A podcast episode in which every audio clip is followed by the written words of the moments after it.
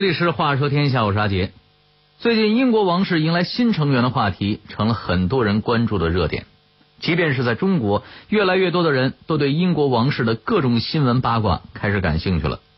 比如前段时间，大家都在猜测凯特王妃的第二胎会生个小王子还是小公主什么的。其实啊，无论是王子还是公主，他们的身份注定了他们从小就要接受王室教育。以便日后能够成为英国国家的合格代表。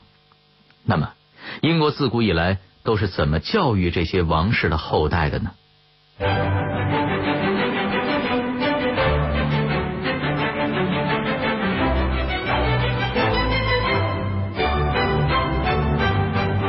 维多利亚女王为何憎恶自己的孩子？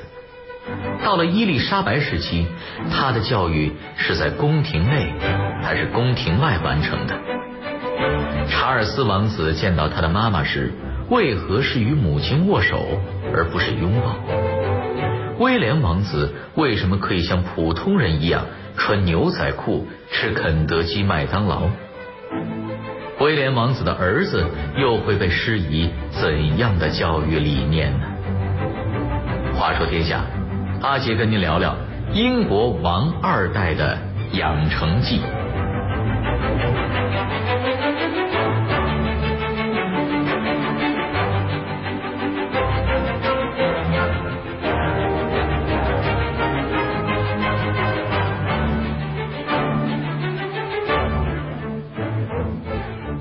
维多利亚女王是英国历史上在位时间最长的君主，她在位时间长达六十四年。在这六十四年，也就是一八三七年至一九零一年期间，英国发展成为了最强盛的日不落帝国。这段时期在英国历史上称为维多利亚时代。作为一个成功的女王，她的童年和少年时代是如何被教育的呢？十一岁之前的维多利亚女王还是个无忧无虑的孩子。可被确定为大英帝国未来的女王之后，生活立刻发生了翻天覆地的变化。她开始学习冗长繁琐的宫廷礼仪和许许多多的行为禁忌，比如不许和陌生人交谈，不能在外人面前流露情感，不得破坏规矩，不许按照自己的好恶选读书籍，不许吃定量外的甜食，等等等等。此外，还要学习希腊语和拉丁文、宗教文学、道德故事和布道说教。同时，为了保证优雅的体型，还得跟老师学习芭蕾舞。很多历史记载表明，英国女王维多利亚年少时马术、音乐、舞蹈样样在行。可是呢，她没有觉得幸福，因为生活受到限制，又没有朋友。为了避免她受任何人的政治影响，这位多才多艺的少女被人为的孤立了起来。她的玩伴也仅限于自己的布娃娃和同父异母的姐妹。成年后的她有一次谈起了自己的童年，感慨的说：“那种生活实在是太抑郁了。”在没有友情和亲情中长大的维多利亚女王，或许是受了刺激，心里也有点扭曲了。所以在有了自己的孩子后，他更是严厉的不近人情。女王厌恶他们，甚至骂他们丑陋、污浊，像蛤蟆一样恶心。维多利亚女王的儿子之一，也就是从小被骂的像蛤蟆一样的爱德华七世，因为是长子，成了王位继承人，也步了维多利亚女王的后尘。小时候，除了在几个固定的嬉戏日与王室的其他小孩见面。其余时间都是用来阅读和背诵。这些嬉戏日形式固定、单调乏味，主要内容就是几位王子围坐在桌边喝茶。或许是对年少时无休止的阅读和背诵产生了逆反心理，成年后的爱德华七世记性非常差，只能记住人名、流言蜚语和球赛的比分。英国王室的父母与子女之间的冷淡关系就这么着一直延续了下来。爱德华七世的儿子乔治五世经常会对自己的孩子大吼大叫，说他们纪律涣散、难以管教。有一次，他的一个儿子不过是在给他请安时，穿了一条肥大的灯笼裤，就被乔治五世喝令回去穿点合适的衣服再来见他。而且他还很享受孩子怕他的状态，因为他曾说，看到孩子害怕自己时，感到真的太高兴了。您说这都是什么心态呀？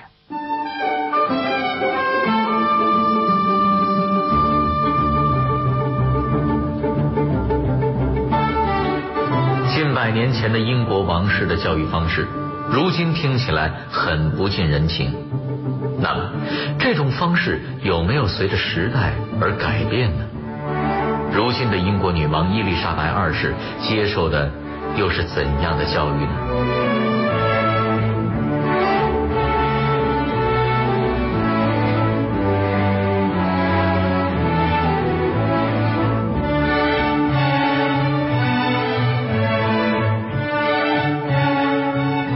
这种状况到了伊丽莎白二世时。稍微起了一点变化，他的童年相对普通正常。英王童年时居住在伦敦一所并不奢华的房子里，这是因为一开始他并不是被当做王室继承人培养的，不知算不算逃过了一劫哈。后来呢，他的伯父爱德华八世为了爱情放弃了王位，所以女王的父亲被赶鸭子上架，成为了英国国王。没错，就是电影《国王的演讲》里那个一发言就结巴的国王。作为长女，伊丽莎白二世也成为了王室继承人。那一年，她已经十岁了。十岁开始，伊丽莎白公主就开始在宫廷内接受教育。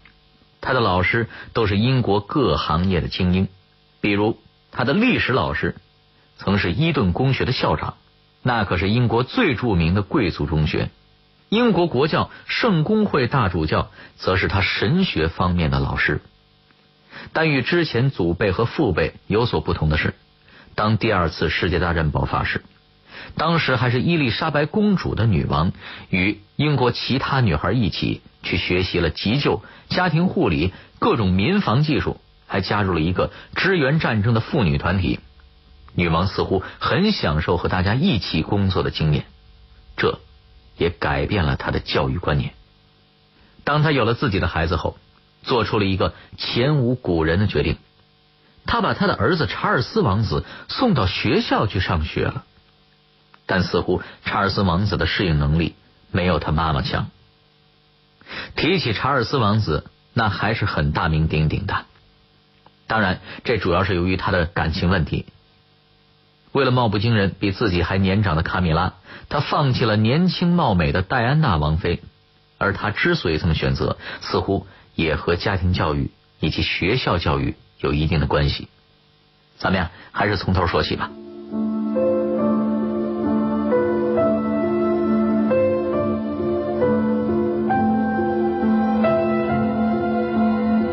一九四八年，查尔斯王子出生了。这位王子虽然有锦衣玉食，但却没有父母陪伴在身边成长。女王的公务很繁忙啊，查尔斯王子从小都是由保姆抚养照看的。每天清晨，保姆只能通过内线电话告诉女王小王子什么时候进行洗漱。要遇上女王出国访问，一个月见不到一回，那都是常有的事儿。小查尔斯五六岁时，女王出访国外回来，他和宫里的工作人员排成一排。等待母亲的接见，那么小的孩子是多么希望许久没见到的妈妈能给他一个大大的拥抱啊！而他得到的却只是女王妈妈的一次握手。缺乏母爱的孩子内心是脆弱的。女王天天忙着国家公务，哪有时间了解查尔斯王子的内心呢？不了解也就算了，但他却还要求查尔斯王子到外面的学校上课。适应外面的环境，当然了，王室上学也不是按照户口划片的。英国王室选择学校一般有两所，一所是伊顿公学，另外一所是苏格兰的一所寄宿制学校。这两所学校虽然都是为贵族准备的，但至少也算是宫廷之外了。特别是查尔斯王子上的那所苏格兰寄宿学校，每天上完体育课都要用冷水洗澡。冬天也是如此，咱们可以想象啊，从小在宫廷内养尊处优，连倒茶这种事儿都是要由仆人来做的查尔斯王子，会有多么的不适应？当然了，如果能在学校里交几个知心好友，倒也不会觉得日子那么难熬。可是王室的传统教育是，要把规矩形式摆在首位，不能流露个人的感情。这让查尔斯在学校里无法交到朋友，特别是当学生们知道身边的这位同学很可能是大英帝国未来的国王时，更是有意无意的向他挑衅。不为别的，只为将来有资本吹嘘。哼，老子当时还揍过当今的国王呢。您想想。本来自理能力就不强，还老被同学欺负，又缺乏母爱，这些痛苦的求学经历，只能让查尔斯王子更加内向、敏感和脆弱。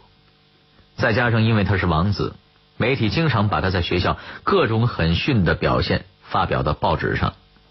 就在英国民众都在取笑这个能力不行的王子时，查尔斯王子的爸爸，也就是伊丽莎白女王的老公，站出来保护儿子了。他说：“你不能指望王室子孙就是天才。”王子的爸爸心态还是很好的，可好强的伊丽莎白二世女王却对这个儿子很失望。不是天才，你安分守己过日子也就罢了。好容易给你娶个漂亮的王妃，可你又闹了个婚外恋。于是，伊丽莎白二世在八十多岁高龄时宣布自己将永远工作下去，意思是。我是不会亲手把王冠戴到你查尔斯头上的。而从女王的精气神来看，查尔斯王子熬上王位的日子还早着呢。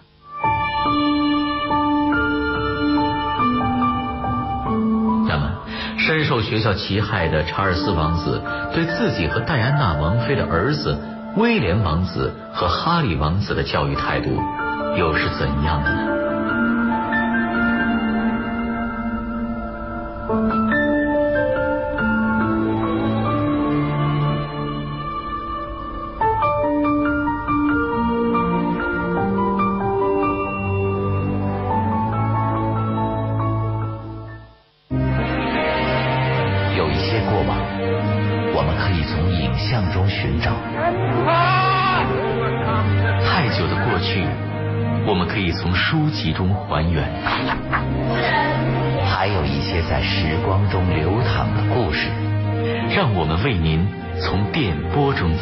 乾隆皇帝又有点到了一九三五年，日军是话说天下，带您用声音徜徉在历史的天空。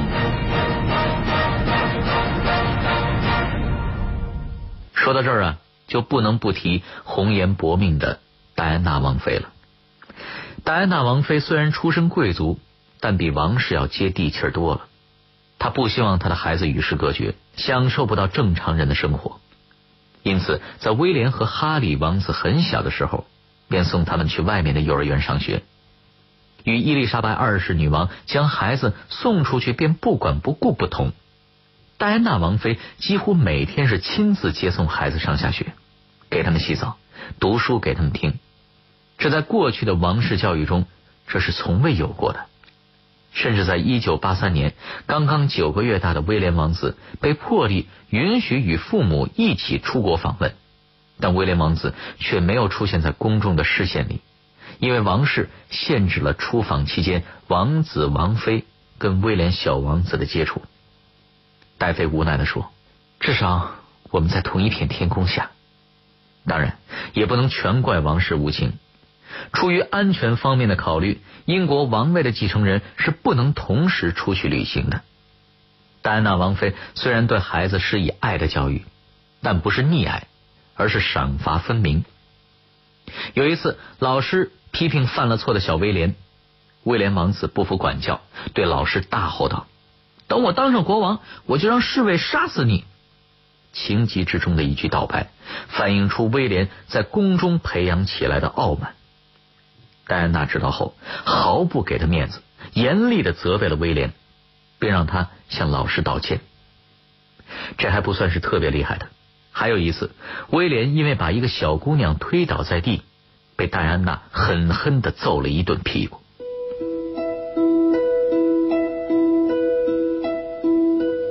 在戴安娜王妃宽严并济的教育下调皮捣蛋的小威廉渐渐懂事了会礼貌的称男士为先生，会在女士告辞时为他们开门。再大点后，他居然还能给自己做西班牙海鲜饭，学习能力也比他老爸强多了。再次证明了父母正确的教育方式对孩子的健康的成长是有多么的重要。而查尔斯王子呢，则负责在育儿中训练威廉王子如何面对媒体的镜头。类似的训练，甚至在他还穿着尿片时就开始了。威廉王子一岁半的时候就开始录制婚纱电波节目，很小便能很好的驾驭媒体的镁光灯了。以前，英国民众绝对不会看到任何一个王室成员穿着随意的在公共场合喝可乐、吃汉堡。但到了威廉王子和哈里王子长大时，他俩会像普通青少年那样穿上牛仔裤和 T 恤衫，出现在一些公共场合，或者去麦当劳吃汉堡，或者和其他人一样在百货公司门口排队看圣诞老人。但随着戴安娜王妃和查尔斯王子的婚姻破裂、离婚之后，两个小王子的生活和教育就没有那么随性了。他们与查尔斯在一起时，就只能在城堡里穿着正规的服装，业余活动就是打猎、钓鱼，再也不能吃汉堡、可乐，取而代之的则是鹿肉和红酒。受到限制，再优越的生活也是无趣的。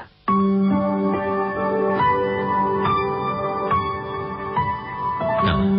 有过普通人生活学习方式的经历，又受到过宫廷养尊处优教育的威廉王子，对他和凯特王妃的孩子，又会采取什么样的教育理念呢？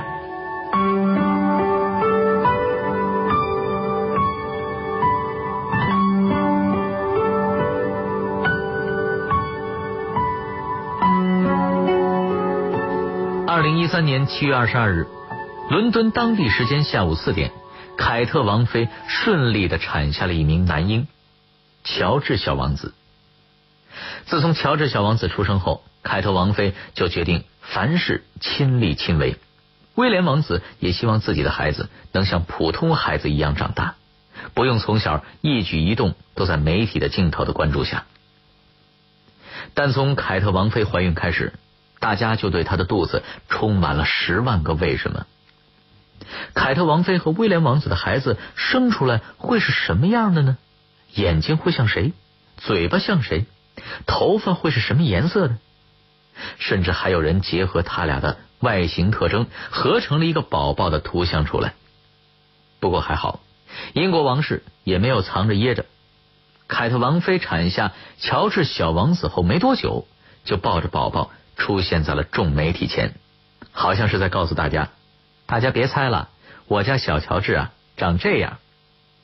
九月时，乔治小王子也被获准和父母一起出国访问，这被世界媒体戏称为“尿布外交特使”。不过，与他爸爸威廉王子当年受到限制不同，乔治小王子在国外也能享受到父母满满的爱。白天时，可能威廉王子和凯特王妃不能时刻把他带在身边。但无论他们在哪里，晚上即便是打飞的，他们也要回到乔治小王子所在的城市，只为了能赶上给他洗澡、陪他睡觉。